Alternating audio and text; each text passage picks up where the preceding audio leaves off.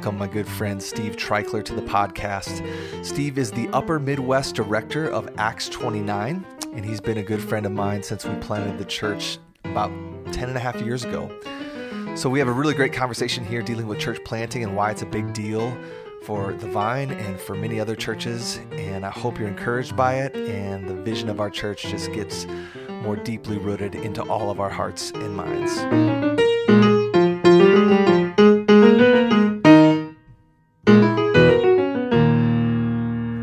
Welcome to the Vine Church podcast. Uh, we call it the Vine Conversations. And um, you're the first, I think you're the, no, you're not. You're not the first Acts 29 guest. We had Tyler uh, St. Clair on twice now. Yeah, uh, to talk. He's about younger, stuff. better looking than I am, so it's a good choice. That's that's hard to be better looking than you, Steve. But we'll uh, we'll take your word for it. Yeah, you Let need me- a subs- you need a prescription check there. Let me ask you this. Um, just in light of like current events of 2020, you know, everybody's aware. How has that been for you and your church, um, downtown Minneapolis church, um, large church?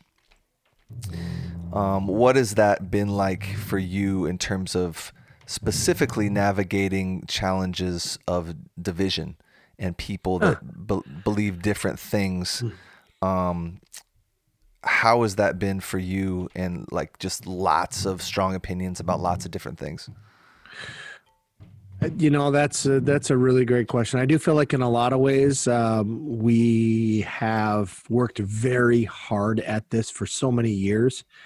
Um, you know, I I think uh, when we started the church, we were we we'd even would say things like, "Yeah, we're we're conservative when we look at our view of the scriptures, but when we look at culture, we're going to be generous. We're going to have a generous understanding of culture because we don't expect." I don't expect um, uh, regenerate behavior from an unregenerate crowd, right? I mean, Sure. that's that's unrealistic. So you know, we we kind of had that that idea, and so therefore you attract people from all stripes. You attract people who are on the spectrum because of your conservative theology. In other words, what I mean by that is we believe in inerrancy. Uh, we believe that you know Christ actually did come. He actually did die. He uh, actually did pay for the sins of the world that uh, you know some of the i mean basics what we used to call the fundamentals way back in the day and now you can't call it that as a result of that you tend to attract people who are conservative theologically and then conservative politically Mhm. but because of your approach to culture which it's not we don't shame culture for being culture you don't you Right. don't shame it um, that's your th- that would be like asking um, you know someone who's unable to walk to walk uh, Yeah. and so we don't do that and as a result people who are curious about christ or, or maybe do hold to uh, a strong view of the scripture but also would maybe lean more in the category of at least culturally liberal or maybe even politically liberal they come to our church. And so we have uh, i always like to say we have half democrats and half republicans and half of you don't care. And that's bad math but that's good sociology Yeah. because about about half the people just don't care but they do vote one way or the other way. Maybe that's the way they're raised that's the way they you know think. And then you have probably about a quarter of the people at most that are strong on one side and a quarter of the people are strong on the other side. I, I would actually put that now into like 10% maybe. 10% are way over left way over on the right. And so you know for us being right down here in minneapolis uh, you you got hit with uh, you got hit with the coronavirus which wasn't political at all for about five seconds and a half minutes. Yeah. right right and then it became very political. And then it became about mask wearing or not mask wearing closing things down or not closing things down right, Right. and it followed at first it didn't people didn't know where to scatter. Right.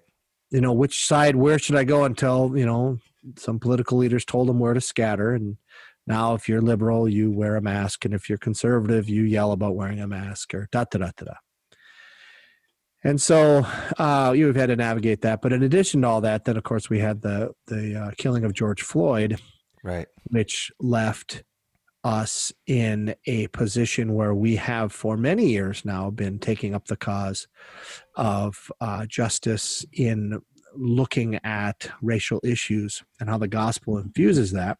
And that gets super complicated. Hmm it's super complicated because again i don't expect regenerate behavior from unregenerate people but yet i'm asking for people to stop uh, being uh, racist overtly. So i think there's overt racism. And then i think there is the reality of what it's like to be growing up black in america or growing up uh, hispanic or um, uh, just of not of a dominant culture and for a lot of white folks, they just don't even think about it. Now, I know some people have used the word racist there. I hesitate because that just gets you into a fight. And I don't, I'm trying to communicate here. And what I'm just, I say is there are distinct advantages that I've had because I'm white in America and that has not taken place for my friends of color. Now, I'm not, I, let's, I, I'm personally careful with the word racist because um, the, the way I grew up with the word racist. That's not the way it's being used now. It's kind of being used if you're white, you're racist. Um, yeah. And that just Some causes people, fights. Yeah. Yep. Yep. And, and my feeling is I'd rather communicate clearly than cause a fight. Sure. Um, uh, I, I, I'm trying to get win people's hearts and mind in the church about about an idea that for the first time in their lives maybe they will actually start to think what it's like for a black brother or sister some you know which are right in our church what it's like for them Sure. You know? And so if I, I want to avoid some some of that language that's meant out there to really offend. And and some people would argue, well, we haven't been able to get your attention. We're going to use this kind of language. I hear that, but I, I, I think um, I, I, think uh, that hasn't got us very far. In fact, it seemed to divide us more, um, mm-hmm. and people seem to become more entrenched than listening. Sure. That's my opinion. Sure. So, so let me ask you about this, Steve. Uh, in these issues that are so challenging, um, have you seen that pose a threat to your unity as a church? And if so, how have you dealt with it? Oh, it's definitely a threat. I mean, I can't tell you how many conversations I've had in my backyard uh, right during the the riots. I mean, we were right ground zero. I live ten blocks from the third precinct, so um, for I mean, for I people that don't the, for people that don't understand what that means, can you define oh, that? I'm sorry. During the George Floyd riots, uh, uh, the th- the riots that followed and the the burning that the, they burned a police precinct. Uh, which is 10 blocks from my house. I live okay. right by by that area. And so yep. there were thousands of protesters wandering through my yards, yep. two or three in the morning. I mean, yep. it was, it was hairy. And uh, I think I've had a lot of people back in my backyard yep. of, of both, of all persuasions. Sure. But just they want to have a reasoned conversation about things. They don't want to be yelling. They don't want to just reduce all this down to a slogan that can fit on a cardboard card. Yep. They want to have a reasonable conversation and I and I because I think there are a lot of good points out there. Something that happened for me is is when I, I when this whole thing happened again. We're a bit going through trauma because we live so close to the precinct. Yep. And my wife and I are going through some trauma. Just you know, literally, uh, I'm doing patrols for our neighborhood, wandering around, wandering the alleys. I mean, I mean, I don't know what I'm going to do if there's a guy or something. Hey, you know, I don't know, but I mean, I, I just, uh, you know we're trying to be good neighbors and i'm, I'm helping my my neighborhood and some of the businesses around here that are, are nervous um, and so that kind of adds up to you. And i remember just talking to the lord and just just i really felt like i needed clarity and just some i feel very discombobulated. And i was led to go to proverbs for 31 days and i spent every day and i just got one nugget out of proverbs. Yeah. And in proverbs 1 there's a passage um, where it says that uh, how long i'm going to paraphrase it here because i don't have it memorized yet but it says it says oh you simple ones how long will you keep on in your simple ways mm-hmm. and, and just what that made me think was i think the way of wisdom the way of scripture is to listen and to hear some of the problems um, that are out there and not take it you know not take the whole thing but not dismiss what people are saying yeah. You know what? That's an art that that i think the church has to learn is we have to learn nuance and we have to learn how to listen and we right. have to realize there's real pain out there. And some of the simple answers to that are are are really foolish you know? But that doesn't mean that that real pain doesn't exist. Trying to teach a church to do that has been difficult. I'm yeah. not going to lie. But we had a running start on it and yeah. so we're continuing on. But yeah you're going to have people that are you know at odds with each other. Yeah. I get an email or two, you know, every week or so that people are just very upset or you know the, this election was stolen from us or whatever and and and you kind of have to go well just slow down here a little bit and talk Yep. about this you know Yep. But there hasn't been um like massive threats to the overall um you know integrity of your church. No, there hasn't. Um, by God's grace, um, uh, you know this the, the this whole we're not out of this thing yet, and so Yeah. we're not right now. We just went back to in lot, you know, in person services, and we're getting about twenty percent. So Yep. uh, twenty to thirty percent at most, and so we'll see what how this all drops out. Um, but just from anecdotal data and from what I know of small groups and some of those things, I know that hasn't been. But boy, there's been some difficult small group nights where people Yeah. you know go on either the racial issue or the um, now with some of the the unrest in our uh, capital and things and and Corona. Yep. You know we're all and and to add all this up, we're all a little Corona crazy. Yeah.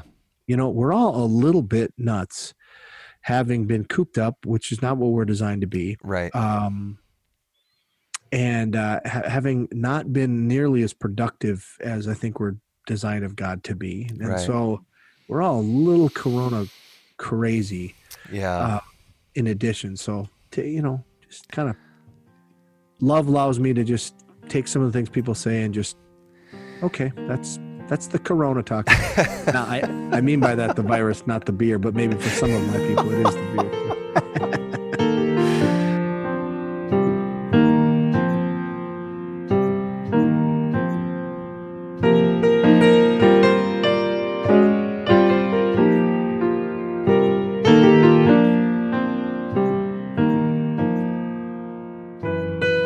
I jumped ahead a little too quick, um, and that was a really good opening. Um, but just tell our people at the Vine who you are, um, a little bit about yourself, your family, what um, what took you to, yeah, just anything you want to share, just to, for us to get to know you. Sure.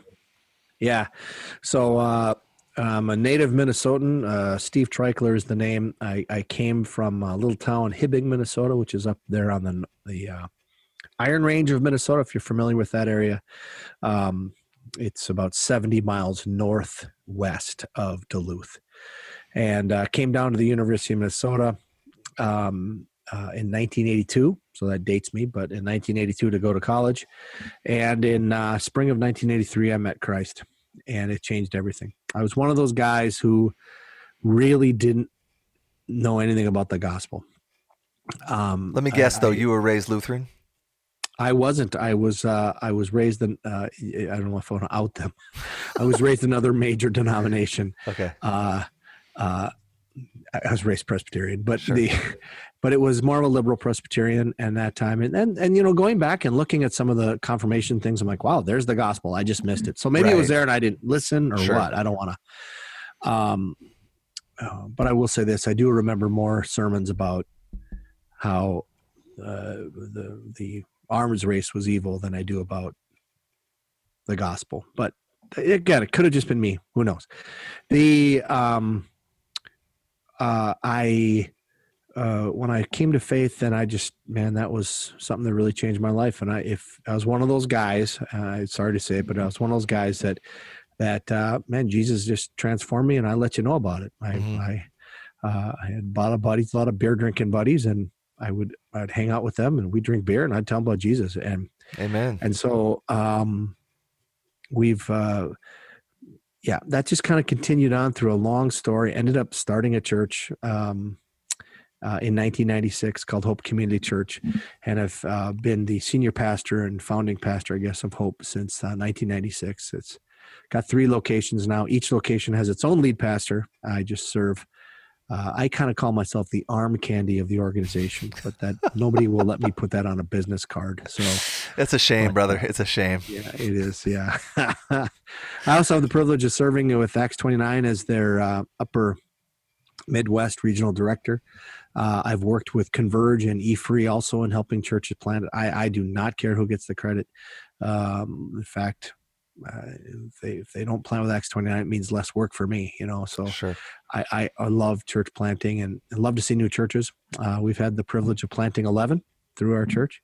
In now, 20, is that autonomous churches or is that is that yes? Well, three, three. Well, excuse me, two more, two, nine autonomous, two that are locations. Gotcha. But our locations, except for um, pretty you know high level stuff are pretty autonomous. It's a pretty loose organization in, in one sense. I mean, it's it's the same name, and uh, you know to their advantage, you know they're they're getting all the privileges of being part of a of a larger organization with systems in place and payroll and admin and da da da da. da. Um, but they do have, uh, you know, when they're able to, and one of them has, they have local elders. They make local decisions. So, yep. Yep.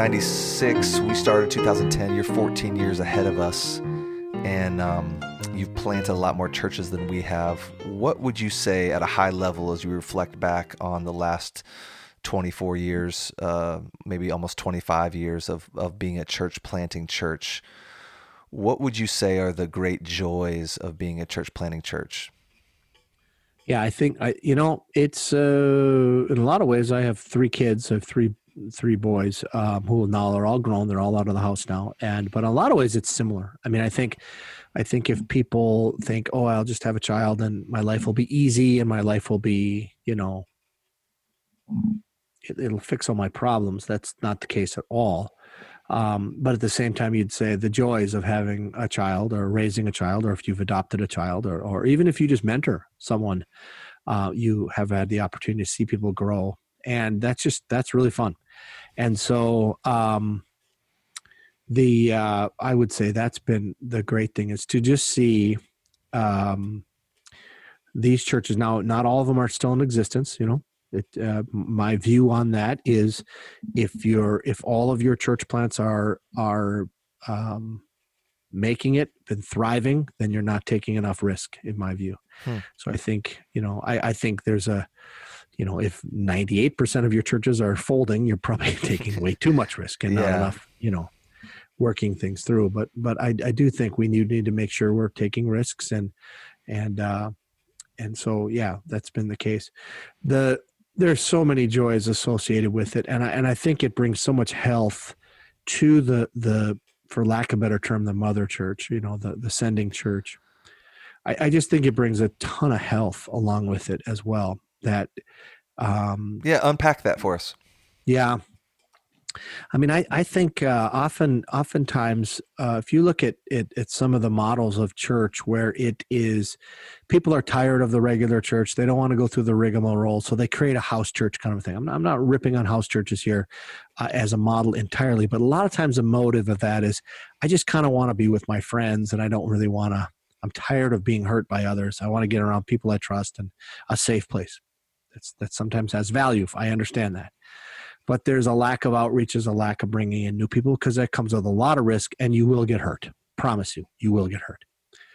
So what what'll happen in some of these groups, and I've seen it in, in a lot of even um, um, churches that that lean into maybe maybe more of a missional community model or whatever, and that that's fine. There's nothing, again, nothing wrong with it. But what can happen is you tend to get in each other's business too much you know you, you kind of start somebody says something like you know i think i'm going to get a new toyota and someone just says you know i don't think god would would have you uh, get a car I, I just don't have you have you really given that to the lord and that kind of falls in the category you know it's not really any of your business mm-hmm. you know mm-hmm. not that we are we are engaging each other completely but but i think you over manage each other and you, you kind of get this this uh, insider mentality. You have too much time on your hands. You you you you you tend to you tend to worry about the paint color too much and you tend to worry about little things and you you start getting critical with one another and all this and the very thing you created to help you get away from this is now causing it i all that to say when you are decided to become a church planting church by definition you are you are giving it away yeah. you are saying the normal operation here has never been that we grow to become something so that uh, we will achieve to a certain size level or status level or whatever. That's never the goal. Right. The goal is how many uh, how many leaders can we raise? How many churches can we get started? How many people can we impact the city so that when I'm done, you know, I'm, I'm 56 now, and let's just say I, I'm planning on retiring professionally in nine years, 65. Mm-hmm. And I'm working another 10 unprofessionally, so working with church planting, coaching, raising up leaders, and all that, but minimal pay. You know, then I can go to Florida whenever I want, in middle of winter, you know, kind of a thing. Mm-hmm. But uh, in in in if in that nine or ten years here now, hopefully we'll be in the fifteen to, you know, whatever, maybe twenty churches that we've helped start. Sure. That's a that's you start talking about changing like a city, you know, changing the way the the, the city thinks. Yeah. And uh and, and each of them are planting churches as well. That that's kind of the way they're they're at it. So you look at it and say, yeah, no one will remember how to spell my name. Maybe Steve, but not Treichler. Yeah. I actually that's uh, I'm actually okay with that. But to think of the impact you can have on a on a not just a church or a few individuals, which is great, but thinking about, hey man, I, I want to I want to reach a region. Right. I want to change the landscape of the Twin Cities, and the way you do that is not by becoming one big church. We have plenty of those. Yeah. Minneapolis St. Paul per capita has more mega churches than anywhere in the United States. hmm I think you do it by a lot of smaller churches Yeah. uh, that are that are constantly raising up people and sending them out. So I actually think it's the the most efficient way to to change the landscape. Yeah. Yeah, so that that whole um, idea of giving yourself away as a church, I think, is um, it structures the organization to have an others focused mindset, so that I'm not prone to just look at my neighbor and and critique him. I'm prone to look out and go, man, there's something more important that we're now that's of course you and I believe in church discipline. I just preached on that last week, and there's a time when we have to like be the body of Christ, and you know all that, all that. That we're taking that for granted, but um, Yeah, and just let me back up to my comment here. Uh, I have bought in cars, and I have had some of my elders. I've asked them, "What do you think?" I Sure. mean, do you think this? Is, I'm Sure. not. That, that's totally. I'm just saying. At times, we we get so caught up in, in, insular business. focused, right? Yeah, and it's like, hey, it's kind of like the the idea of uh, you know how people in the military generally don't get along until there's an enemy, Right. and then all of a sudden now these are my best friends ever, and I don't really know anything about them except I sat next to them while we were under fire. right. I, I think the same is in the church is that we have to have a common vision and a common goal here, and if we're really pouring our time and effort and money into this thing, I don't have time really to criticize you for you know Preferential things. Preferential th- that's a great way of putting Yeah. it. Uh, it's like you know what? I can just have my opinion about those preferential things. And so um and, and really you don't even think about them much. Yep. you know so to me that's what brings a lot of health um because i am not just bent out of shape about other people's preferences Yep.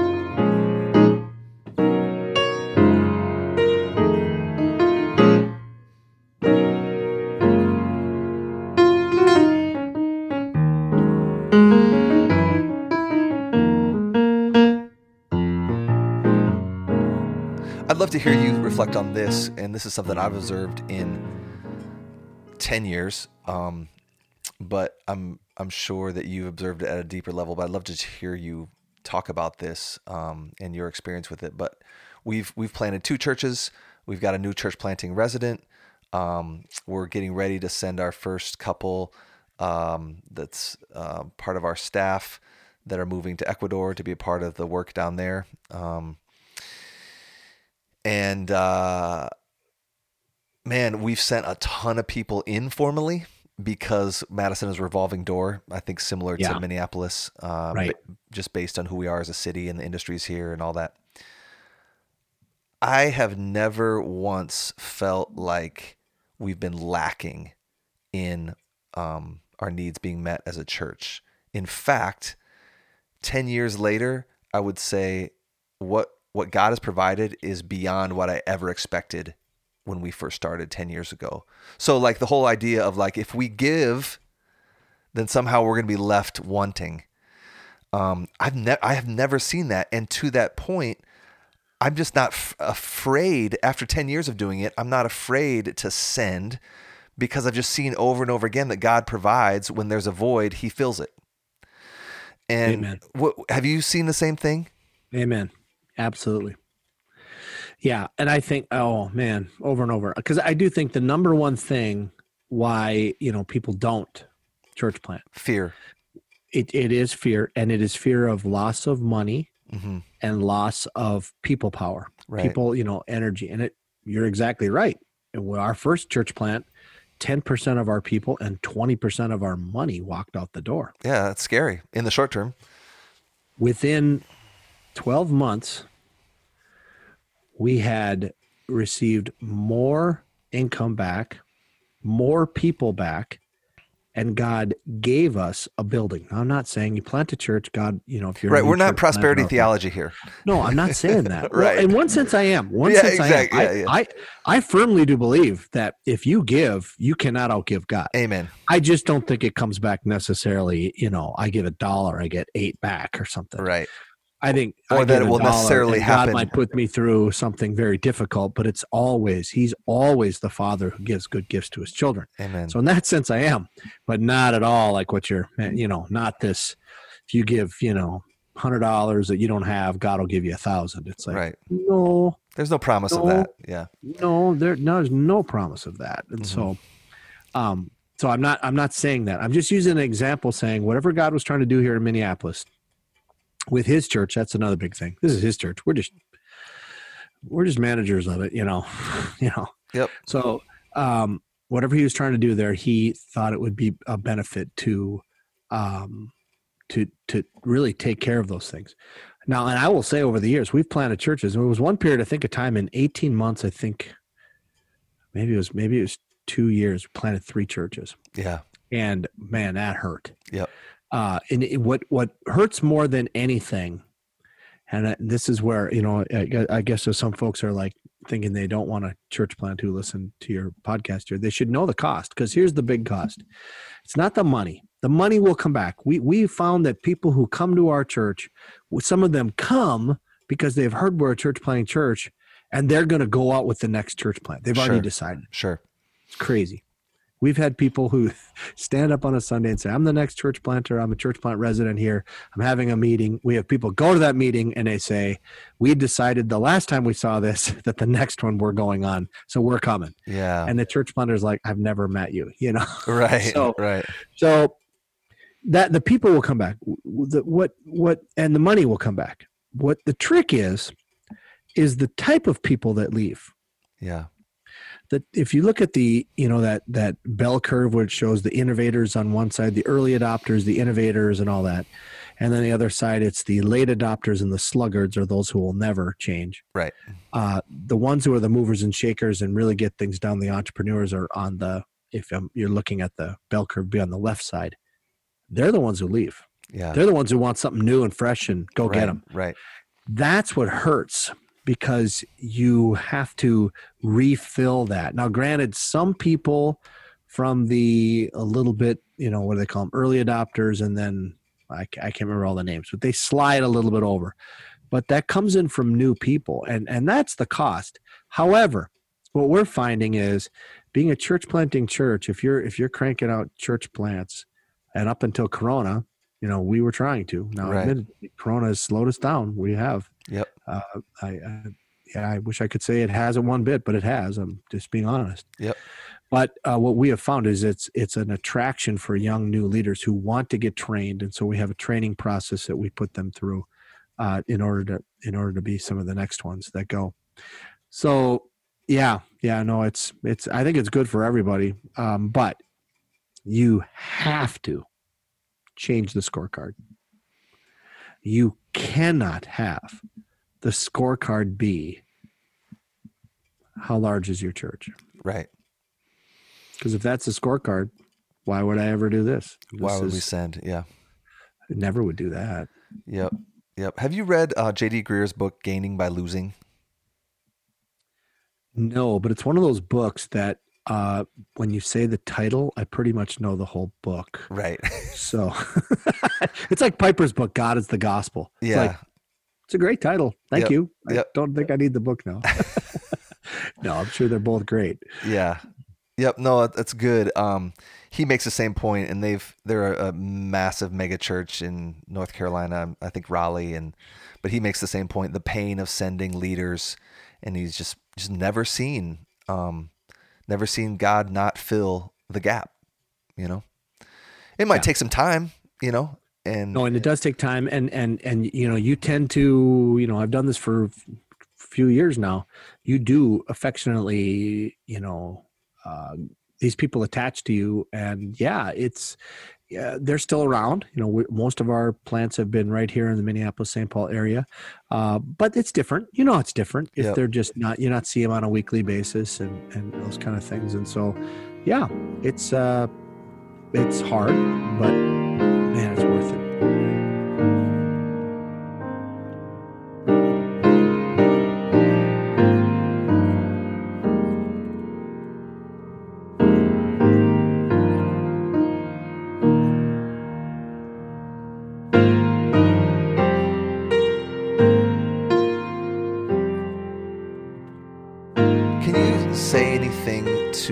Church? You know, if you think back to maybe where you guys were 10 years in, and we would desire to be a church like your church that continues to just plant churches and not focus on butts in the seats. Thankful for all the people that walk in our doors. Um, but it, like you said, we're not measuring success that way. If you think back to where you were at 10 years, and if you could give us counsel as a church that desires to be a church planting church, um, you know, is there anything you would say that maybe you would do different or I- make sure you do the same or Yeah, you are on the same. Uh, you said you have currently you've planted three. Is that what you said? uh well our church and then two more. So Yep. the vine and two more and then we currently have just our church planting resident just started. right. That's exactly where we were at after ten years, Mhm. and so we made a. Uh, we were, uh, I think we were three church plants by the end of 2005, which made it would have made us ten years old. Mhm. three or four, right in there. And then we just made a, a goal to try to do 10 in 10 years. We didn't reach, reach the goal. I think we did seven, six or seven or whatever it was. I am bad at math here. Get it all figured out. I, I, I have to look at the grid. Yeah, it's all good.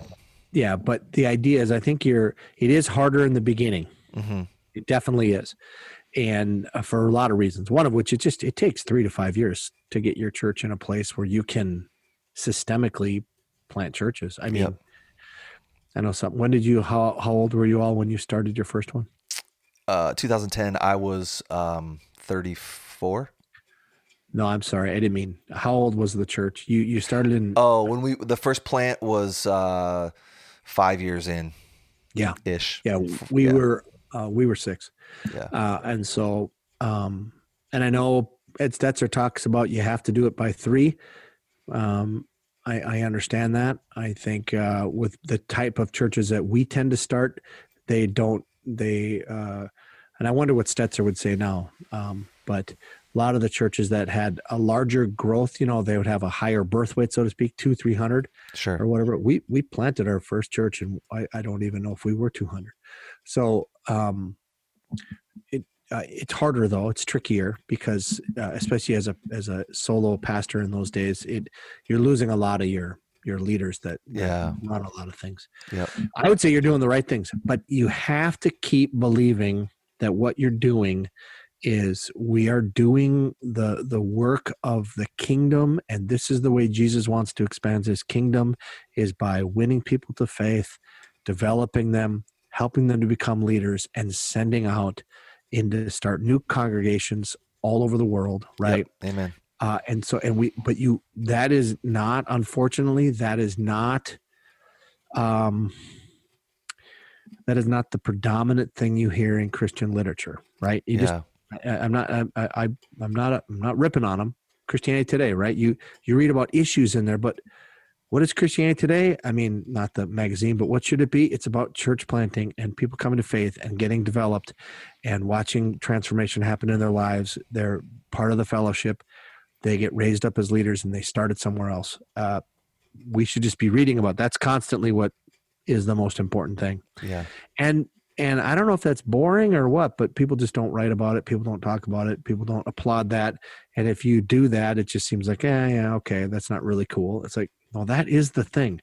And so yeah, I know you have it, but I would just and I'd encourage your people, you are doing the right thing by by continuing on uh, with that pathway. I I won't say the name because, uh, but it's a relatively uh, big name in church planting circles that I had the privilege of spending an hour on the phone with about uh, let's see, it was before Corona, so what was that, 1972? But uh, whatever it was, I can't remember. And, and he he was telling me what he had done, and they had talked about they had created all these systems, and they had helped like a hundred churches get started in like 10 years or something. hmm and he was asking me what I did, and I said, "Well, here's what we've done, and and here's kind of uh, what we've tried to do with our systems, and we kind of create this network, and people are really tight. Um, they kind of do life, you know, the church plants are really close, and and uh, there's really a brotherhood or sisterhood from the churches, and all this kind of thing. And he said to me, "I really wish I had done what you did." Instead of just trying to crank out this stuff and just making it happen and whatever, then we have, you know, not a lot of those churches really talk to each other and a lot of them aren't around anymore. You've done the slow, hard work of just creating, cultivating relationships. And I know this is what you guys are doing in Right. the Madison area. And, and that's hard. And let's just face it, it's hard, right? I mean, there's, there's setbacks, there's all kinds of things, no doubt about it, but it is the way of the kingdom and it is the way you're going to transform a city, a culture, uh, you know, and it's slow work. And and I've heard it said, if you're committed to this kind of church planting, if you're committed to this kind of uh, cultural transformation, it's like planting an oak tree. You, you might have planted it so that the next generation gets to sit in the shade. Maybe you Right. don't. Right. So, but I, I would just say you want to. I mean, I know you came in, in with a vision. And I remember way back, you came in a vision to wanting to see Madison uh, be engaged with the gospel, and and that's happening. But boy, it's just going to continue to happen. So this is this is you know full steam ahead. Yeah. Keep doing what we're doing, huh?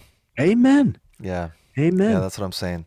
That's what I'm saying. And that's what I said to the church this past Sunday in light of chaos of 2020. Um, the slow work of planting churches and building relationships and doing discipleship um, doesn't change one bit. And No. it- it's going to be, it's not going to be flashy and no- it's not going to make the headlines, but we're just going to keep doing it, you know? Amen. And, uh, And I think even with all the unrest and everything going on in our culture, um, I think it has, even in my own life, just has, uh, just like Corona has shown me about my my idols of comfort and, you know, being my own boss and I can decide what I want to do when I want to do it. And Corona's kind of taken that away yeah in a lot of ways. I think some of the the the urban unrest and the political unrest and all this kind of thing has shown us how, oh, I just really like living in a country that's safe and all of this. Yeah. We're all vulnerable. we're all very vulnerable right now, and I think it just goes to show, yeah. But guess what? The gospel's not changed one bit. Amen. God is not less on the throne, Amen. one tiny little bit, and our message is the message of hope. Amen. What all these people are yelling for, the answer is Jesus. Yep. Uh, I'm not exactly sure what question you're asking, but I know the answer is Jesus. Amen, bro. Amen.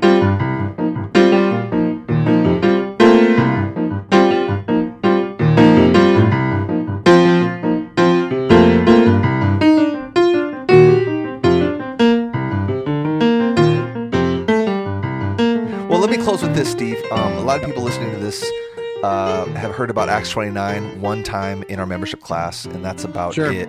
yeah, Um, because we don't like wave that flag necessarily on Sunday morning, but sure. um, for those that don't know that are listening to this or you're new to our church, um, we're not a part of a formal denomination, but we are a, a part of Acts 29, which is a church planting network. And so, Steve, um, why is it good for our church to be a part of Acts 29? Yeah, no, I, uh, I, I obviously the the the thing that is the old phrase that everybody uses, but it's a healthy one is uh, we're better together, mm-hmm. you know?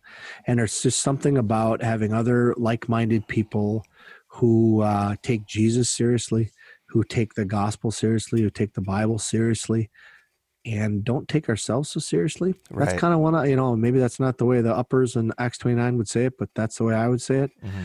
That, you know, we're just not going to take ourselves that seriously. Uh, but we do take the, the gospel and the kingdom, and we, we actually don't believe that we're any better than anyone else, uh, whether they know Christ or not. Um, and so as a result, I'm just a guy who happens to have known about, learned about Christ in someone in college. And man, I want to spend time uh, helping somebody else. Acts 29 is just a vehicle. There's many good ones out there, but it just helps us to keep in line with the gospel, in line with following Christ, and and and being there for one another. I know that uh, you and I have had a lot of talks about some of the the the you know just the the difficulties of ministry. Right. And uh, anybody who thinks that church planting is going to be easy, it's like no, it's going to be difficult, and there's going to be hard things. And just having that that place where you can can have someone to lean into, and then also uh, but it's not just that. It's not just a hospital ward where we get go get healed up. But it's also no. This is we're we're on mission here. We really right. want to do something. We want to cause change. And I have, you know, I figure, like I said, I want to go till I'm 75, or as long as the Lord helps me not to to drool on myself. And maybe I am already. I don't know. But the but the uh, uh, you know, I want to go down swinging. I want to, I want to see as many plants, oh, many plants as we can get, and as many healthy churches and healthy planters and uh, new people who follow Christ and all that. So um, that that's kind of what, at least in my mind, that's why Acts twenty nine. And and to me, I, I love Acts twenty nine. I'm, I'm you know, I'm, it's every every organization has issues, man. Every sure. church has issues. That's right, except yours, of course. But right. you know, right, mine right. sure does. We you know we're family and sometimes your family members are a little weird right? You know no doubt about it uh, everyone does. Uh, but at the same time i would just say oh no by and large this helps us to accomplish that vision uh, right. better than being by ourselves or or at least in the, our you know what we've seen out there uh hitching our hitching our wagon to some other organization. Um but I, am most excited about what's going on in the Midwest in Acts 29 and what's going on in the Upper Midwest. Obviously, that's kind of my neck of the woods here, and I just, I just love the churches that are part of our network. I just yeah. think you're so great and strong, and it's interesting. I, I do do enough. Um, been around the Acts 29 world a while, and and I, and I do think we're turning some corners in some health and areas that need to have some health.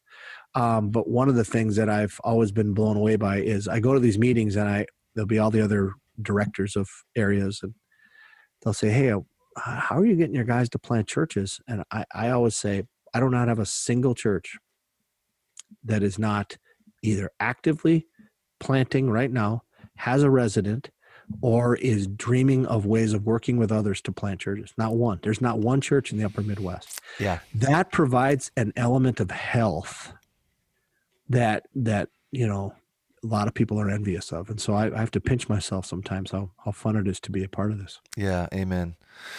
Well steve thanks so much for your time today man. This has been a great conversation. hey, good yeah good that i think um, is going to push uh, push us forward and that's what this yeah. podcast is for. And so um, man brother it's been 10 years that we've been having conversations. I really appreciate you and how you have um, indirectly had a huge impact on uh, on the vine, and so we just want to say well, thanks. Everybody can be used as a bad example. That's what I'm I'm going on for. Let me just since I got the mic here, and uh, you know, don't cut this out either because I know you probably would, but I don't want you to. I, I, just want your people to know how blessed they are to have you as their as their leader. Oh, thanks, man. Uh, you, you you seriously.